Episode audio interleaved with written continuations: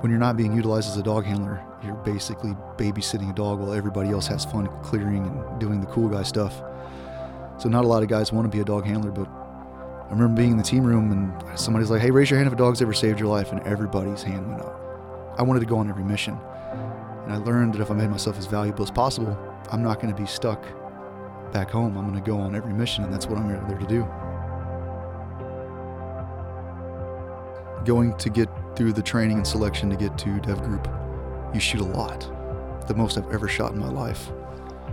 And I was top of the class. I felt, I felt pretty good. I was like, yeah, I, I've been shooting pretty hard, and I show up in my team, and I'm like, all right, let's let's see what everybody's got. And I'm like, I'm gonna, I'm just gonna, I'm just gonna win this. I'm just gonna win this, just so the guys know who I am, and you know, it's fine. Here's my ego. Everybody look at it, and I got crushed day one. And I'm like, okay, I'll shut up. You're nobody. There's always somebody better than you, no matter how good you think you are. There's always somebody better. It's cool to see that such a bad situation, training that you put in is like how you're going to act in the real world, and just to see that all the training that we had put in and the hours, the countless hours, paid off. I don't even have his gear off yet. I just see I, I made my way to Cairo and I saw that he was still breathing. And as soon as I come over the radio to say that he's still alive and he's wounded, it's just that was it. Like everybody just snapped into action. It was flawless. And as we're doing that, I hear the radio come over for the medevac to come in, or the casevac. Literally, just everything just seemed to be working out perfect. I mean, it was um, such a shitty situation to see how it just all that training paid off and saved his life 100%. You're listening to the ATO Bridging the Divide podcast brought to you by the Assist Officer Foundation. Since 1999, the ATO has given assistance to the first responder community, and now we want to give a platform to hear their incredible stories. We also want to hear the stories of the many people that support us. Our community is small, but it is strong. We have differences. We don't always agree, and we all make mistakes. But together we can grow we can heal and we can learn from those mistakes. And together we can bridge the divide.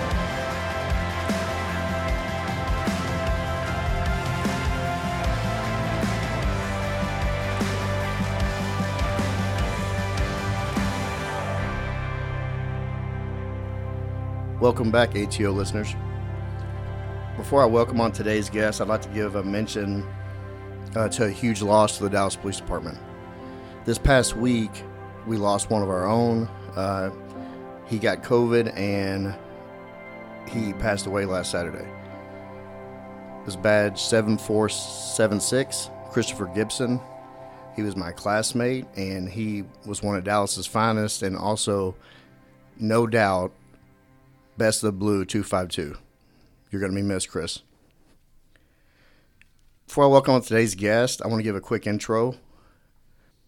Although it was believed their roots began in World War II, called Underwater Demolition Team, the Navy SEALs were officially introduced in 1962 as President John F. Kennedy announced his intention to spend over $100 million to strengthen U.S. Special Forces.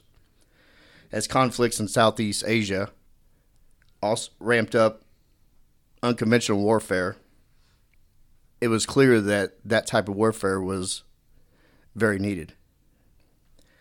The SEALs were used in high profile missions such as Operation Phoenix, the invasion of Grenada, during the Iran Iraq War, the Persian Gulf War, the 1993 Somalia intervention, and the freighter ship Alabama, to name a few. But one mission on the morning of May 2nd, 2011, Operation Neptune Spear, found the team concluding a decade long hunt for the most wanted person in U.S. history. Today's guest was a part of that mission.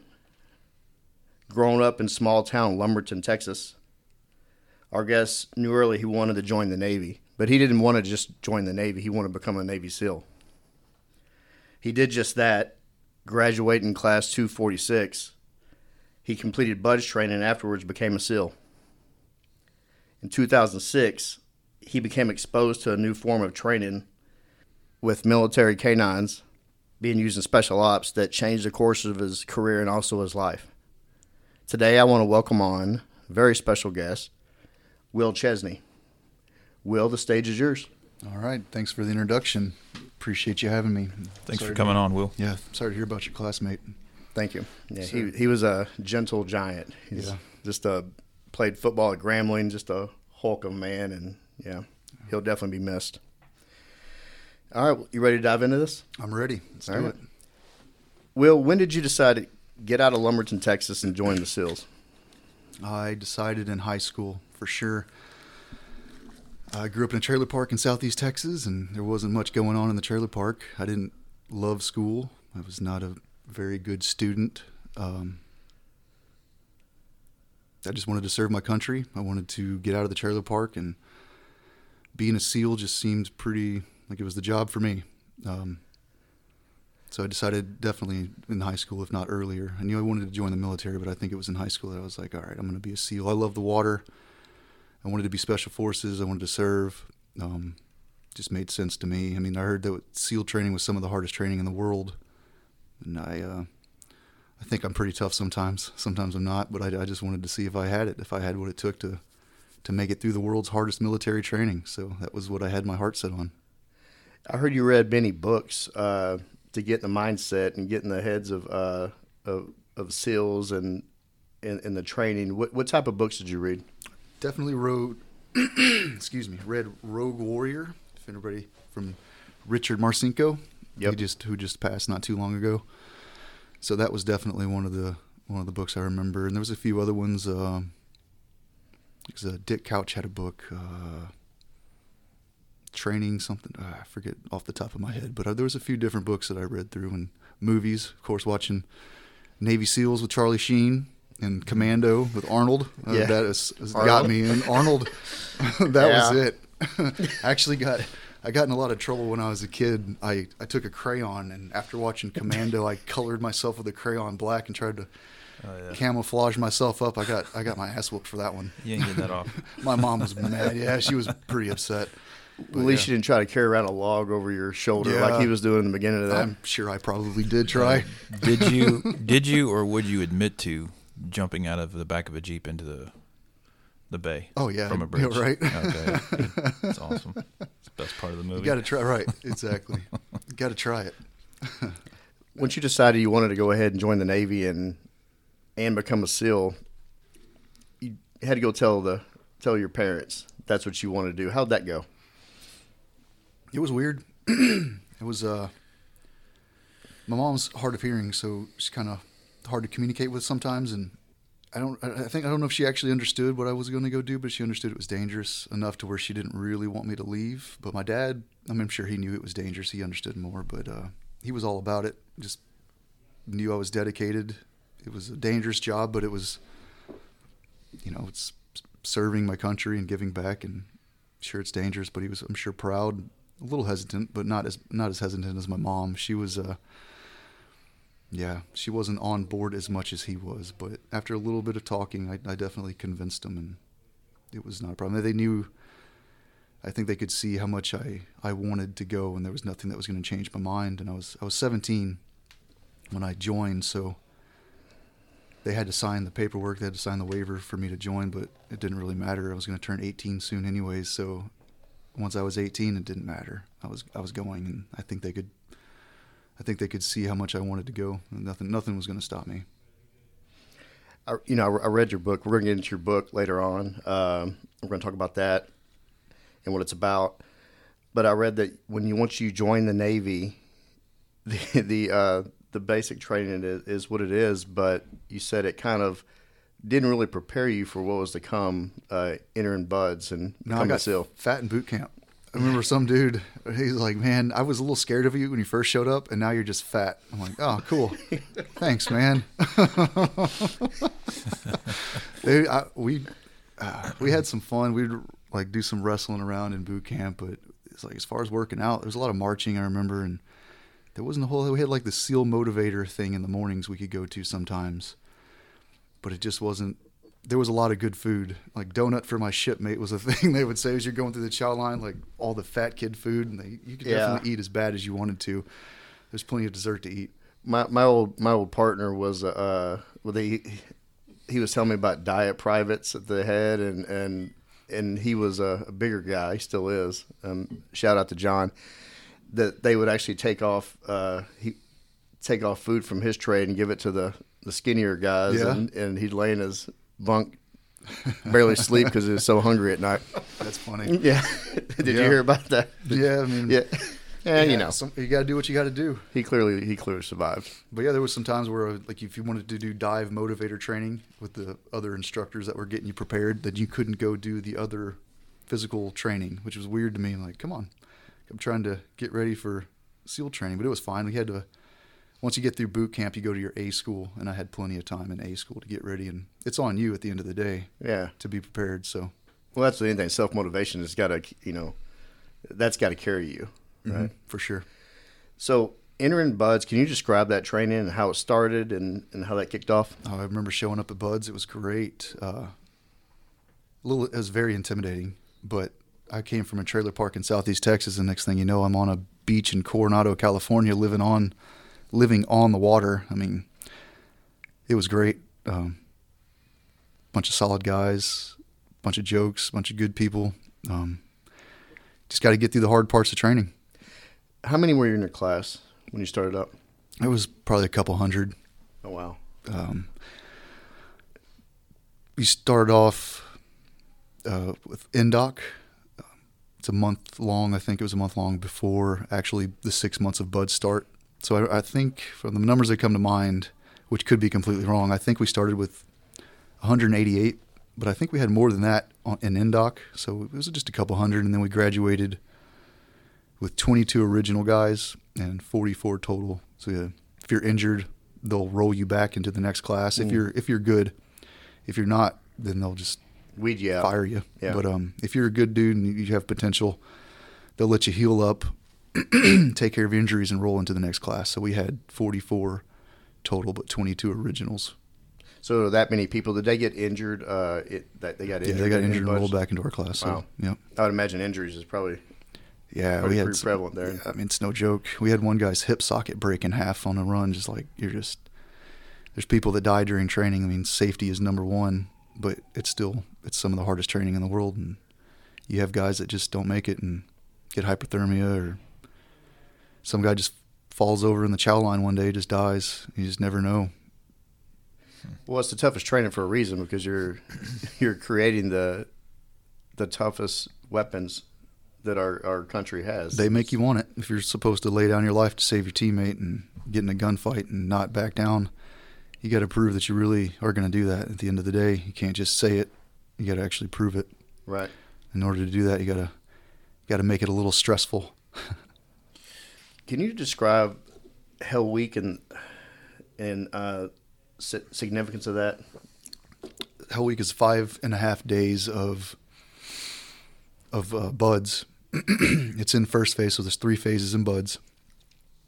First phase is all pretty much physical. It's just a beat down every day of different evolutions, is what we call them. So it's like log PT or surf passage with boats, where they just make your life miserable and just beat you down with physical training and make you quit. That's they're just there to get in your head and say it's what eighty percent mental, men, men, mental, and it really is like they just beat you down. It's it's physical too, but they definitely try to get in your head a lot and make you quit. That's that's literally that that's what they're there for. So I think it's the first four weeks. You learn things. You learn how to do the obstacle course. You learn a few a few things, but it's really there just to see if you have what it takes to make it past the first four weeks and the Hell Week. And once you get past Hell Week, then they actually start. You have a little bit of rest time, and then they start training you, and you go into diving and land warfare, which is weapons and all that stuff. Uh, so you do your first four weeks, five weeks, whatever it is, and it's all beat down, and then you get through Hell Week, which is five and a half days of no sleep, and they really, really beat you down. Uh, it was the best sleep I've ever gotten in my entire life After it was over. after it was over. I mean, Yeah. by hands down. We did a five and a half nautical mile ocean swim, and that was the second best sleep I ever got in third phase. But Hell Week, that was the best sleep I've ever gotten. I mean, by the end of it, you're so chafed and raw and beaten down. Like you're you're walking around and you just I know we're on microphone, people can't see, but you're just trying to not let your clothes touch your body because everything is raw. and chat. It's terrible. I mean, they keep you cold, wet, and sandy the whole time, and it's nonstop. Like your people are hallucinating towards the end. And they're just there to make you quit. I mean, the first three days of Hell Week is pretty much when you get all your quitters, and the last couple of days is just keeping guys moving and not that you can't quit, but most of the guys are just done within the first three three days, and they just beat you down. And then the last couple of days are just keeping you moving, keeping you keeping you going for for the rest of it. It's just nonstop. It's nonstop. Have there been any guys that like just I can't do this? I, I they quit and then they try again later. They allow Oh, yeah. that even. That- Hundred percent. Oh really? Okay. Mhm. We definitely had some guys in my class that were previous quitters. Nothing against them. It's it's no joke. I mean, just the first what we call breakout is um it's chaos. They they create chaos. They make it rain with the fire trucks. They spray the water in the air and they have explosions going off everywhere. The machine guns are going off and they just they tell you to find like they, they stress teamwork and staying with your boat crew, but they make it to where it's impossible to stay with your people. So they mentally fuck you from the very beginning. And I remember very clearly, there's a lot of stuff that I forget these days, especially with the brain injury, but like I lost my group of guys and I have an instructor yelling at me in my face. And I remember thinking like, this is, this is crazy. I lost my guy. I was panicking. I remember panicking and like, okay, this is all just a game. That's what they're there. I mean, we had guys quitting 100, like just nonstop in the very beginning. Just, you can't take that kind of stress. So they just make it complete chaos, and it's called breakout. And it doesn't stop from there. It's just they just hit you with that big. You're sleeping in a tent, and next thing you know, it's chaos. Was there any sort of phrase or anything specific that you had to tell yourself from day one all the way that in like you said oh, this is just a game Yeah. it, was there a technique that you used to enable you to push all the way through were you part of the 22 Mm-hmm. so you Yeah. were part of the, the yeah, I was lucky. I didn't get any injuries or anything like that. And no, no phrase in specific. Just, just don't quit. What are you there for? Are you really there? Do you really want it, or are you just there because I don't know? You just got to really want it. So whatever phrase you had to tell yourself, and I remember there was one point we were sitting there eating they, for the first couple days, and this is in Hell Week. You run down the beach. I mean, I forget how many miles it is. It's you got to. It's crazy. You carry the boats on your head one way all the way down like eight to ten miles. I forget exactly. what- And then you stay a couple days there, and you got to run back with the logs or something. And anyways, we were down at the. We did our run down to to to the area we were at, and it was an evolution. And I remember we got there, and we're sitting there on the right by the water. And we're sitting there eating an MRE, and we had made it, and it wasn't that bad. It was a nice sunny day. It was warm. I was getting to eat, and just got through that kick in the nuts evolution. And I just remember sitting there eating, and it was nice and pretty comfy. And just hearing the bell ring and ring and ring, and I'm like, why are people quitting right now? I was like, we're getting to eat, we're getting to chill. So it's just, I don't know, just you got to find those things. But when I'm in the water getting surf tortured and I'm freezing and I'm just, they're telling you to spread your legs so you get hypothermia and you get as cold as possible. And you're sitting there like, I don't care. Like, no, I'm not doing this. And you're just having these waves crash over you in the middle of the night in the ocean. I'm like, yeah, I can see why people can quit there. So that was when I had to tell myself, just go into my happy place or whatever. Think happy thoughts. Do whatever you, it'll pass. They can't keep you in here forever, or you're just, Right. it's either this or you're just going to die eventually. So it's fine. But as long as you don't quit, whatever you have to tell yourself, just not to quit. So, I have a question. Well, I guess just just curiosity. So, as you find yourself, not to jump forward, but just to look at this in perspective. so, you go through this training, and you've had to uh, find your happy place. I guess like Happy Gilmore. What was that movie he was on? Where he's Mhm. found? But uh, That's exactly it. but you uh, you find yourself uh, keeping your mind occupied with other things. But have you ever, throughout your career, or has anybody else ever talked to you in the same line of work where you guys are in battle or whatever it may be, uh, mission specific, that it becomes so hellish that you guys are able to revert to the utter chaos and you think of that like hey i've been through something like this similar already or is it once it's ingrained in you in specifics like hey you've already been through this you've been through hell week you've been through all the training which is a continuous beat down uh, at that point you just become it just becomes part of you right so i mean is there Yeah. something where you like think back and you're like ah i've I've already done this, or is that just something where you just you've been through this now, and this is just a past, and it's just part of your body, it's ingrained in you, and that's your that's your force multiplier to keep moving through whatever it is. I mean, you definitely know that you can take whatever they throw at you. I mean, it gets worse, but in training, you're just there to prove yourself, prove to yourself and everybody else that you have what it takes to be able to make it to the team. But once you're on the team, it is definitely miserable just sitting around in the cold or whatever you have to suck up to uh, to be there. But you're actually working. You're actually there getting rid of bad people, so it makes it completely worth it with the people that you love and care about and that have proven themselves as well. So it's it sucks during training, but it's just kind of like you said, puts it in your mind that I, I can take pretty much whatever. I, I know I'm going to die before I let anything bad happen to my friends, and you have already proven that you can take it. Like you've already been through Hell Week. Like I know I, I can push my body to the limit, and I'm not much past that. I'm just going to die anyway. So it's like yeah, I can I can push it to the limit. And Yeah, it's almost like it exploits your weaknesses, but it exemplifies, you know, your psych your psychological power, I guess, to overcome what most people would be extreme discomforts. But Extreme. eventually, you're just not much farther than that. You're becomes just a discomfort, and you're, you're just gonna like, shut well, down. I've done it.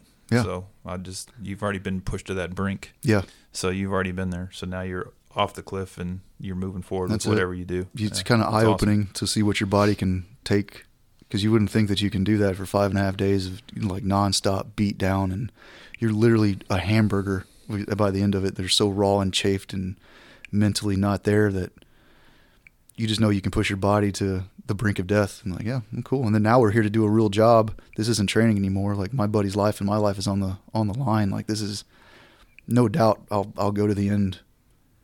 Yeah, it's just a testament to the, you know, the power of your mind and your will. Seriously. No pun intended. But Can you uh, describe the significance of the bell? You've mentioned that a couple of times. Can you let the listener know what that is? Is Yeah, in, in order to quit in buds, they have we carry around a bell everywhere. The instructors carry around a bell, and all you have to do is ring the bell three times, and uh, you can quit at any time, no matter what. They actually encourage it. of course they do. Oh, I bet. So, were there people that you saw ringing the bell that you had, you would have never thought? A hundred percent. I mean, they had guys that graduated that is like that guy will never be a SEAL. Like, just doesn't look like it. And you have guys that are just ath- athletes that are college swimmers or whatever. It looks they look like Arnold, and you're like, oh yeah, that guy. Look at him. He's gonna make it. And you put him in a weird situation. That's, I mean, you put tie your hands and feet together, fill your face mask up with water. It's funny how some guys will just panic. You, you never know. And then that, like, yeah, there were some guys that were in the class like, yeah, he's he's gonna do well. They'd hung out with SEALs before, and they were tough, good dudes. And all of a sudden, they're in some water evolution. They can't handle it, and they're gone. Hmm. You're hanging out with them in the morning, and then after the evolution, you never see them again. Will, were you born physically gifted? I was not. no, I wouldn't say that. I'm pretty comfortable in the water, so I'm I'm happy with that. Did you Um, grow up around the water? I did not. I just happened to be like I'm a slow swimmer. That was one of my things um, that got me in buds was the swim. You have to do two mile timed ocean swims, and I was a pretty slow, not not the most physical. I was not a, a very great athlete. I mean, we had some great athletes in the class, but middle of the road. Let's just say middle of the pack. Um, but I was very comfortable. So we have this uh, 50 meter underwater swim. You jump in the pool, can't kick off. You have to do a front flip, start swimming 25. Once you get to the other end, you can kick off, and then you just got to make it back. As long as you touch the wall, I mean, even if you don't touch the wall and you pass out, you, you pretty much pass because you've proven that, like, hey, I can, I'm going to push it until I pass out and die. So it's okay, you pass. but that was, I was so slow that uh, it was really, uh, it's getting to me mentally because I I had bought this thing to, pow- strengthen my lungs and I was working on my breath hold. I'm pretty sure I had one of those the longest breath holds in the class, and even after I got done with the swim, I I did it. The, when my instructor pulled me up, he's like, "You are the slowest motherfucker I have ever seen." I'm like, "Hey, did I pass? I worked on that breath hold. I just knew my weaknesses, and I just wasn't a very gifted swimmer. I mean, running, people would get mad at me because I was a little, I had a had a big ass, and I remember one of my teammates telling me, he's like, "Did I see? Like, I don't know how you run so fast." He's like, "I get so mad at you, I want to punch you in the face because I see your big ass just beating me on every on every one of these runs." I'm like, "Well, at least I got that going for me because the swims aren't doing like swims are a little slower, but just ended up working out. Had a, had a good uh, I had a bad swim buddy in the beginning, and we did not get along, and then ended up getting a good swim buddy, and we we worked together really well to just learn and got faster and learned how to swim straighter and in a straight line. Because you're out in the middle of the ocean, you gotta if you're swimming diagonally, you're gonna just add more time. But we just eventually learned and learned how to adapt. And times got faster and ended up overcoming it. So that was my weakness. I had to just learn how to. Some guys maybe it might be the O course. Some guys it might be the run. Mine mine was the swim, and everything else I just made up for. Is like, okay, it's run day. I can relax a little bit. I know I can I can get this. But on swim days, it was like, ah, here we go, an hour of pain. Yeah. Speaking of the water, um, I read this in your book. Can you explain what drown proofing is? That sound that sounds like the definition of hell. drown proofing is great for me.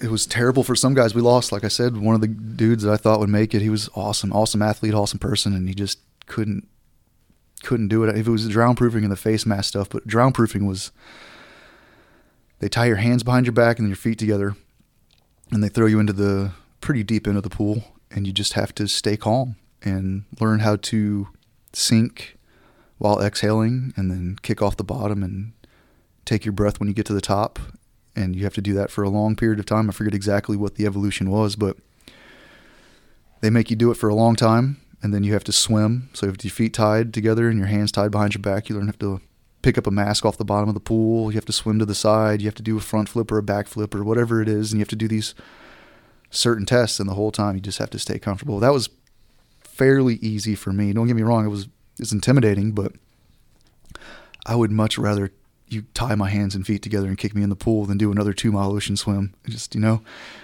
an hour and a half of pain of kicking and those fins are hurting your ankles and your hip flexors and just not fun. I'd, I'd much rather, I'd much rather do the staying cool and calm and collected in the water. What was that water temp? The, was the water temperature? Oh, it's cold. They keep it cold. oh, yeah. yeah. Of course, hmm. they keep it cold all the time. Cold, wet, and sandy all the time. Ugh. Just quit. Just quit. That's all they want you to do. Tub over there by the bell. Though. Oh, dude. This could all go away. Yeah, that no, seriously. All the instructors in the hot tub. Oh, dude.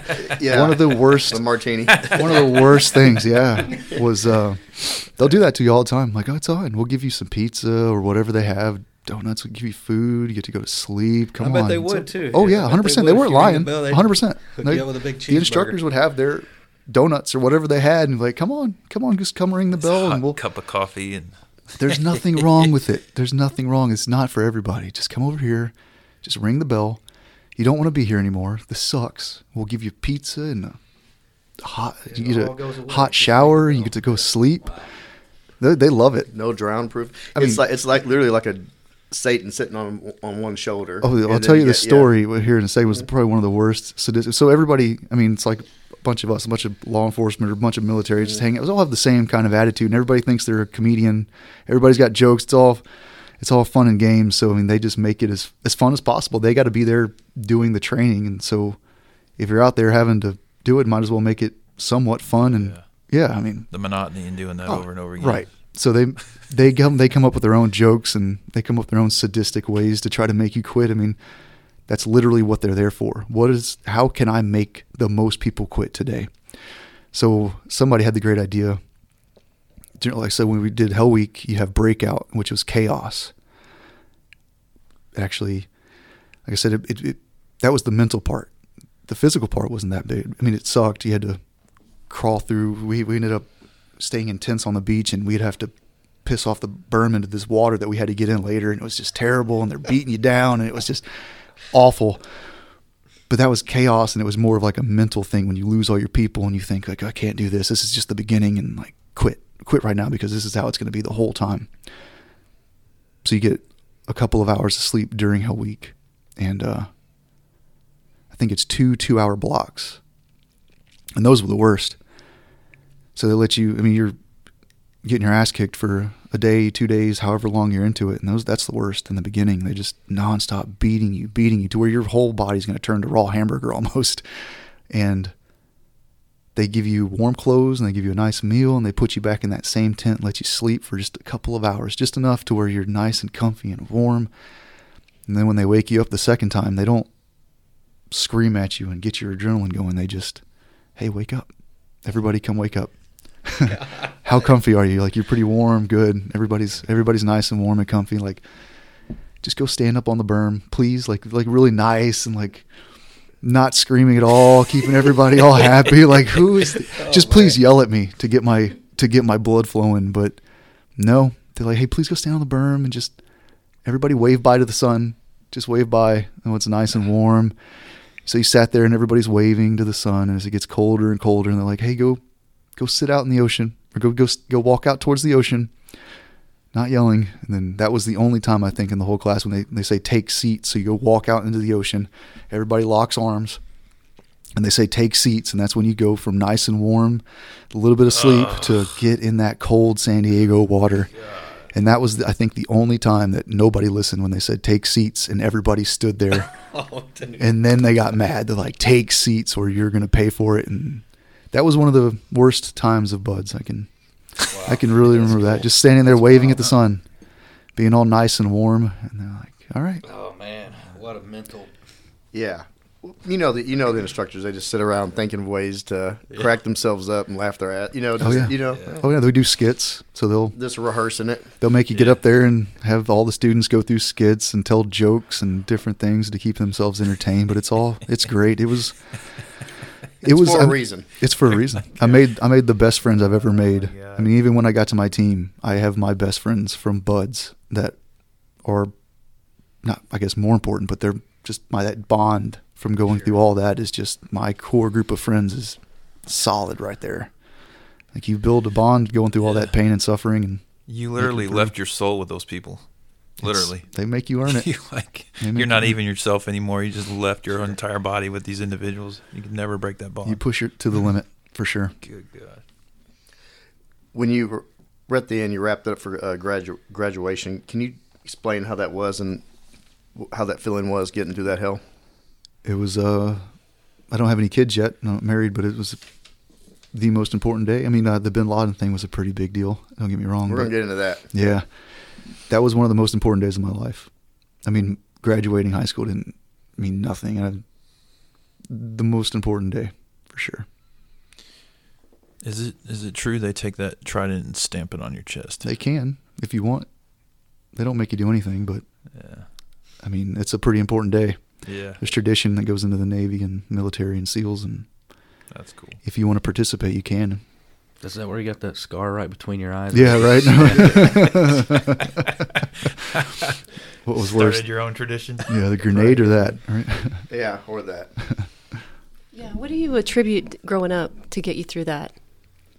uh, great family, I guess. My dad and grandparents and mom just being a decent person. I mean, nobody's perfect. We all have our flaws, um, but I definitely learned a lot from from the people that raised me.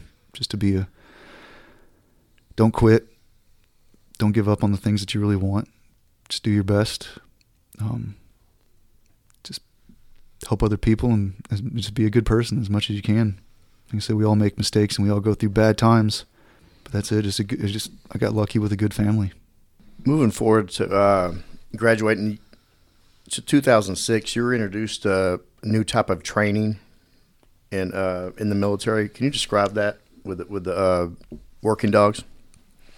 Yeah, we were on a training trip. I was at SEAL Team Four, and we were doing some urban movement, and uh, somebody had come from a different team, another handler, and he said he had uh, he was going to show us a dog demonstration. No idea. We'd never I'd never seen a working dog before in my life. Not even probably hunting. Um, just had my own personal dogs growing up. It was cool. It was a really great. It was a short, simple demonstration. A guy in a bite suit. I think he had one of us. It was one of us in a bite suit, and uh, all he did was just go out in the field and run. The handler let the dog go and just shows how he can apprehend him. And it was uh, it was cool to see. It was a very basic demonstration of a guy in a suit take off running. Lets the dog go. Dog hits him. He falls over. Everybody laughs because it's funny watching one of the guys eat shit. And uh, it seemed like a lot at the time, but it really wasn't. Like looking back now, after going through a bunch of dog training, it was just a pretty basic, simple dog demonstration, but it was very eye opening. It was cool to see. wasn't really. I was pretty new at the time still, and really wasn't really sure what the head shed thought about it or how they would be applied real world. But as I progressed throughout my career, I definitely saw it, especially when I showed up at Dev Group and saw it real world. It was um, very eye opening, just the amount of lives that were saved. Um, when you're not being utilized as a dog handler, you're basically babysitting a dog while everybody else has fun clearing and doing the cool guy stuff. So not a lot of guys want to be a dog handler, but on my first deployment, I saw. I mean, there's a there's a saying in the book. I remember being in the team room and somebody's like, "Hey, raise your hand if a dog's ever saved your life," and everybody's hand went up. Those dogs are just legit, and I saw that on my first deployment. And I've been pretty lucky through my career. I'd gone through com school as a new guy, and a lot of guys don't want com school. It's a pain in the ass to fill everybody's radio five minutes before the mission starts, and you're just. Anyways, it's it's not the best school to go to, but getting that school, getting sniper and a few other schools makes myself more valuable, and that was very eye opening. To I wanted to go on every mission, and I learned that if I made myself as valuable as possible, I'm not going to be stuck back home. I'm going to go on every mission, and that's what I'm there to do. So, up to that point, what would you consider your your specialty? I know uh, eventually it ended up being the canine handling, mm-hmm. but you got your your CQB, you know, your, your sniper, um, all your your warfare warfare specialties. What was what did you consider yourself best at before was, being the dog handler? As a new guy, I was a comms guy, which is a great great school to go to. I mean, can you describe that a little bit? You're just making everybody's radio good to go, and you're doing communications back to base or whatever is important. So it's a very, very important job, especially as a new guy. But it's also a pain in the ass because everybody's radio seems to drop or mess up right before the mission. So you're running around as a new guy, you can't mess anything up, and you get a lot of responsibility on your shoulders. But it was great. So you had that school, and then I got sniper school, and then I got uh, JTAC school, which is talking to airplanes, dropping bombs. Oh, cool. And once yeah. you have those schools, you're pretty valuable. Like and that, you, unless, that school's a hard one to get. It's it's not easy. I had to really I had to kick and scream for sniper school. I had to. That was not the easiest one for me to get. Like I really had to push for that. And uh, like other than that, like what medic? Like I didn't get that, but it was you just make yourself as valuable as possible if you want to go on every mission. And that's what I did. And I kind of accidentally happened by me being a new guy getting com school and then me fighting for the other schools. I was like, oh, this is eye opening. If I make myself valuable, I won't miss out on the good on the good stuff. so then once I get to dev group, I mean CQB is everybody's specialty at dev group. It's it's your bread and butter. Like if you're not good at it, you go away, and it's hard to keep up with the world's best. Literally the world's best. I'm like, I think I'm somebody. You're fucking nobody when you show up there. So you got to make yourself valuable, or you're gonna go away. Uh, yeah, I remember one time you telling me that you were kind of almost not getting cocky because it's really not within your personality, but but within yourself, getting a little bold, a little brave. Like, man, I got this, and you show up, and you're like, oh, I'll sit back down. Yeah, going up against some of those 100 percent phenomenal CQB guys. Going to get through the training and selection to get to Dev Group, you shoot a lot, the most I've ever shot in my life. And I was top of the class. I felt I felt pretty good. I was like, yeah, I, I've been shooting pretty hard, and I show up in my team, and I'm like, all right, let's let's see what everybody's got, and I'm like, I'm gonna. Yeah. I'm just gonna. I'm, I'm just gonna on, win I'm this. I'm just gonna win here. this, just so the guys know who I am, and you know it's fine. It's, no, no big deal. Here's my ego. Everybody look at it, and I got crushed day one, right. and I'm like, okay, I'll shut up. When I, yep. When you show up to the team, it's funny as a new guy. They're like, "Hey, introduce yourself," and you start to introduce yourself. Everybody yells at you, "Shut the fuck up!" And that was uh, that sounds familiar. Yeah, yeah, yeah. You guys probably know that deal. So that was basically another way of like, "All right, I'm going to show how these guys how good of a shooter I am," and I get beat, and it's like basically like you're nobody. You always there's always somebody better than you, no matter how good you think you are. There's always somebody better. You mentioned something ego, good or bad? No, it's eye opening. Sometimes. Um, didn't really see it. My ego got out of control there for a long time. And it's always good to be put in your place, for sure. Do you think it has a place? Definitely. It's probably saved my life. And I was at the top of the food chain. And to get there, you have to think you're somebody. And uh, I definitely did, but it can it can go bad real quick because your ego can get out of control, and it, and it for sure got out of control with me. What about now? No, I I I try to do things that put me in my place for sure because I, I remember who I thought I was. and I remember the fall of uh, that ego getting crushed, and I don't ever want that to happen again. So I, I put myself, or I try to put myself in situations where my ego gets put in check, whether that's going to jujitsu and getting choked out, or going to a range full of really good shooters and getting put in my place again. There's always somebody better than you. So I try to put myself in those situations a little more often so my ego doesn't get out of control. Speaking of the K9, we're going to talk about the K9, Cairo. Can you describe when you first met him? What, what was that like?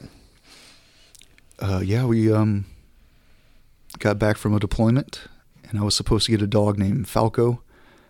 Right before that deployment ended, he ended up getting shot, saving us. Um, two guys hiding in an ambush. Falco bit one guy, the other guy shot him.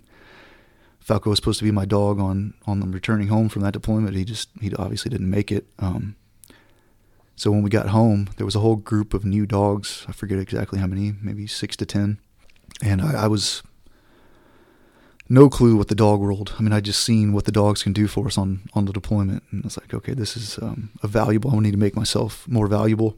Uh, I got to keep up with all these guys. If not, I'm going to go away. So, I love dogs. This dog, this uh, this job seems pretty cool, um, and I'm I'm not might not miss out on submissions if I'm if I'm a dog handler. But I really had no uh, idea what I was getting myself into, and um, I definitely learned pretty quick. I learned a lot of life skills. I, I'm a pretty quiet guy, so having to step out of my comfort zone to talk to a dog, and I remember being there like, "Hey, good boy," and the guy's like, "Hey, that ain't gonna fly. You need to put some enthusiasm behind that, dude." So being a SEAL and everybody makes fun of everybody, you know, you're good boy, good boy. Oh. I'm a SEAL. Nobody give me any shit to go. like I don't care anymore. This dog has to save my life. I'll sound like a 13 year old little girl, and whatever to communicate with a dog, you have to communicate with a thing that doesn't speak your language. So you baby can't talk. Yeah, Yeah. you got to do whatever it takes. Like and so I I definitely grew as a person, learning, stepping out of my comfort zone, and who gives a shit? Put that ego aside. Like that dog's gonna save your life or your friend's life. Uh, it's like getting in that cold water for the first time. You got to raise that voice and oh, woo, woo, woo, Yep. woo, woo. You gotta get it over do with whatever now, you- boys. Go ahead and make fun of me. yep. You just got to put your ego aside and do what you got to do. In your your book, No Ordinary Dog, uh, what a great book. I mean, I I can't say anything bad about it. I mean, I was just first. I'll admit it's it's a tearjerker, uh, but you do an excellent job in explaining, you know, the process of these dogs of how they're selected, what they're selected for, and then the uh, not necessarily the in-depth training piece, but just the tiers of training that these animals have to go through and accomplish to, much like y'all, moving up into the, uh, you know, a tier one special forces team, and it's just it's incredible just to hear the story of of uh, how they're selected. Number one, and two, you know what you guys look for in them, and then they may not even make the selection process after you, you know, after you have a bunch of them come through the selection process. Much like y'all, it's just uh, it's incredible. You did an excellent job explaining that whole Yeah. entire process. Yeah, thank you. I'm very happy with how it turned out. It's like a Navy SEAL Marley and me, but um, I can't take all the credit. I shout out to my ghostwriter Joe. He definitely earned his paycheck on helping me put together Cairo's story, and it's an honor to not only tell Cairo's story and a big piece of history, but just to kind of bring attention. He said, people have no idea. I had no idea, and I was in the military, and I mean, even with law enforcement canines, just the amount of training and the, the value that the dogs bring to the table, and how much it takes to.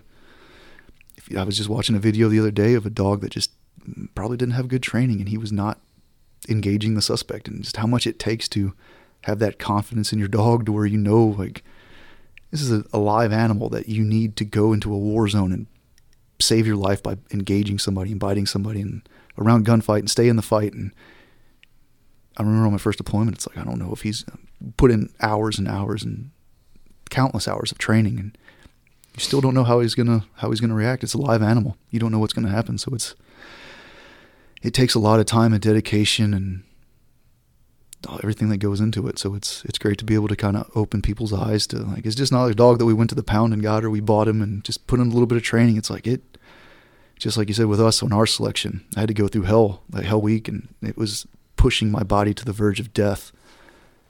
That's just us. And now you have a dog that has to go into the same kind of war situations that you're going into. It's quite the process of going through their selection training, my selection and training, their selection and training, grouping everybody together, continuing the training, and then having them prove that you prove that you can go into a war zone and do the job, and then them proving that they're going to do their job too. It's a Yeah, I think you hit that on the bit. head too. Just uh, most people don't put any thought into it because they're not tied to that animal, right? So you you look at an animal, for instance, like our explosive detection dogs.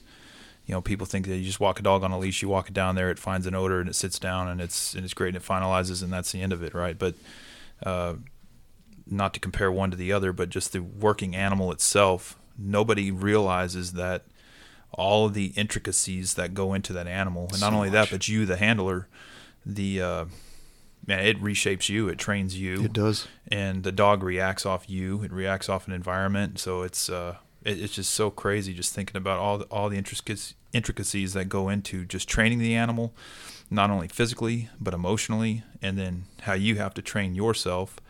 And it, I mean, you, you think of your environment. If you're if you're an, if you're part of the entry team, your environment is what you see, right? It's 360 degrees.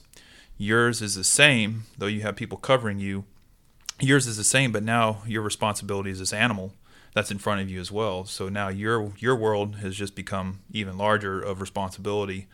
Uh, you know, not to minimize anyone else's role, but it's just people just don't think about all the work and effort that goes into one of these animals. You can't blame them because Yeah. until you're in How that would you know situation, right? How would you know it? Even Yeah. even me being in the military, I think I didn't even understand. Very impressive.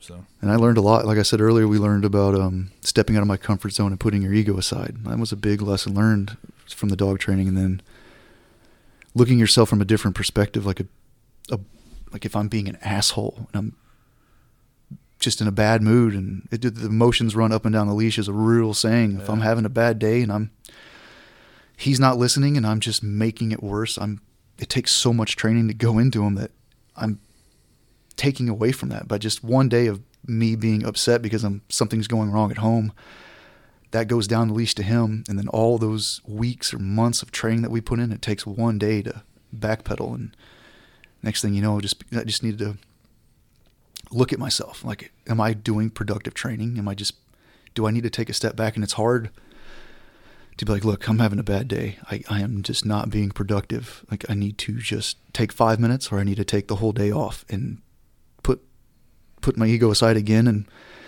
we're there to do an important job, but it's like, hey, I'm look at yourself from a different perspective. Like, are you actually what are you doing? Like I'm making this worse.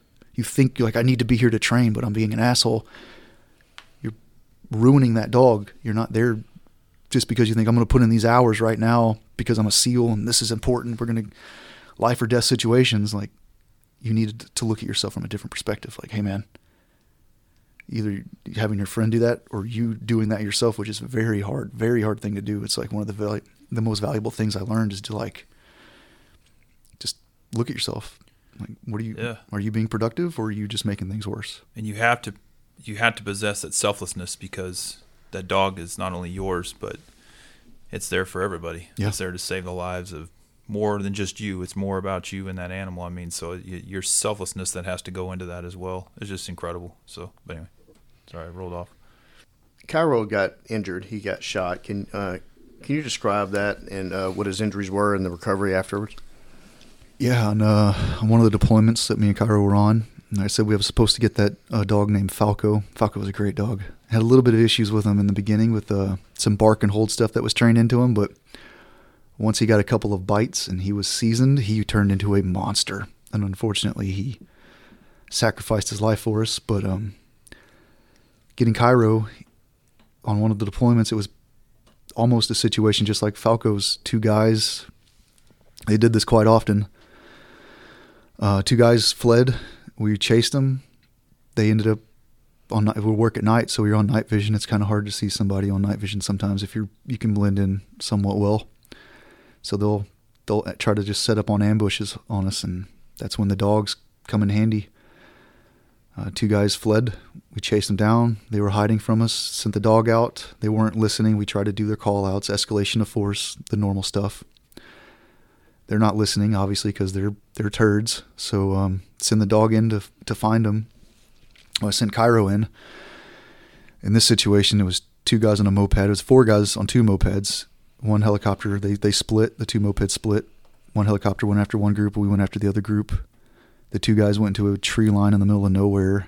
Um, we landed the helicopters. Made our way up to the tree line. Behind this, there happened to be this brick wall. And uh, we took cover behind the brick wall. Tried to call them out. They weren't listening. Ended up sending Cairo in um, where he could best use his nose to catch wind and their their odor.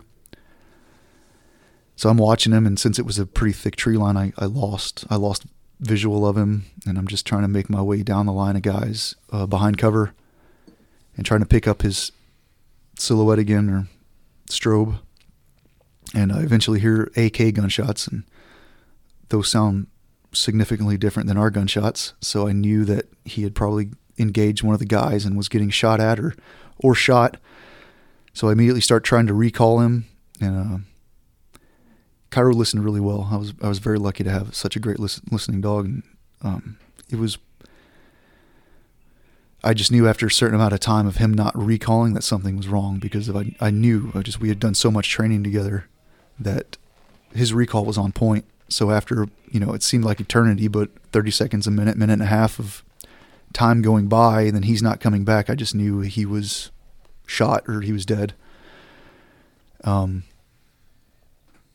I saw that my guys up on the line were shooting, so they were taking care of business. They I didn't need to go up there, so my my, my main priority was um, they did not need me was to just keep recalling Cairo, and eventually I did see him. He had since there was a, a brick wall. He was having trouble. He had been shot through his chest and his leg, and he was having trouble, I guess, jumping back over the wall. Obviously, because he was shot in his leg. Uh, he had to find a break in the wall. I'm assuming in, at some point, and he made his way all the way back, even though he was shot through his leg and his chest. He made his way all the way wherever he found a break in the wall, all the way around the far side, and he was coming back to me, and it's maybe 20 yards, 30 yards away, and I just see him collapse. And if you know anything about Malinois or shepherds, they don't They they, don't don't, collapse, just collapse. yeah, no, that's that's a bad sign. I immediately So- thought he was dead. when you y'all get con y'all make contact with the, the enemy, you send the dog out, um, and I'm assuming you had done that many many times Mm-hmm. prior. Was there any? I, just I don't know. I can't imagine the feeling of you're not getting compliance. You're kind of there's a gunfight brewing in the air. Everybody can sense it, and you're sending your partner out, kind of by himself to sniff these, to sniff out this threat. Uh, what does that feel like? You know, I mean, as as an operator, is that just your tool, and you're using your tool on? No, not to- at all. It was like my kid. Yeah, You grow that bond. It's, it was one of the worst moments of my life when I saw him fall over. Like I thought he was dead. It's kind of weird. You compartmentalize and stuff, and that's no joke. Um, they say it even if your teammate gets shot in the doorway, you don't. You you finish the gunfight first because if you don't, sure. more people are just going to die. Right. So and then when seeing him collapse like that, to compartmentalize and shut everything off was weird. I mean, it was like sending my kid to get shot. Um, when I saw him die, or I thought he was dead, I was like, okay, cool, he's done, and just move on to the firefight. And I just saw that my there was plenty of guys up on the line. There was only two turds in there. It was a secluded tree line. I'm Mm-hmm. pretty easy to figure out that they did not need me up there, and I saw plenty of guys that were much better than me shooting at the bad guys. So I'm like, okay, you guys, like, what am I going to do? Run up there and Sure. supervise? But it was weird to see like those emotions shut off. Like, okay, he's dead. It is what it is. And then just like look at the gunfight. Gunfight's fine, and then look back at him, and then run right over to him, and it was it's all kinds of emotions. I guess uh, terrible. It was the worst moment of my life, and like that's weird how I can just Im- immediately shut that off. He's dead. To it's cool to see looking back on such a terrible situation. I know it's not a human, but to me, he was he was uh, part of the team. He's part of the family. So it's cool to see that such a bad situation.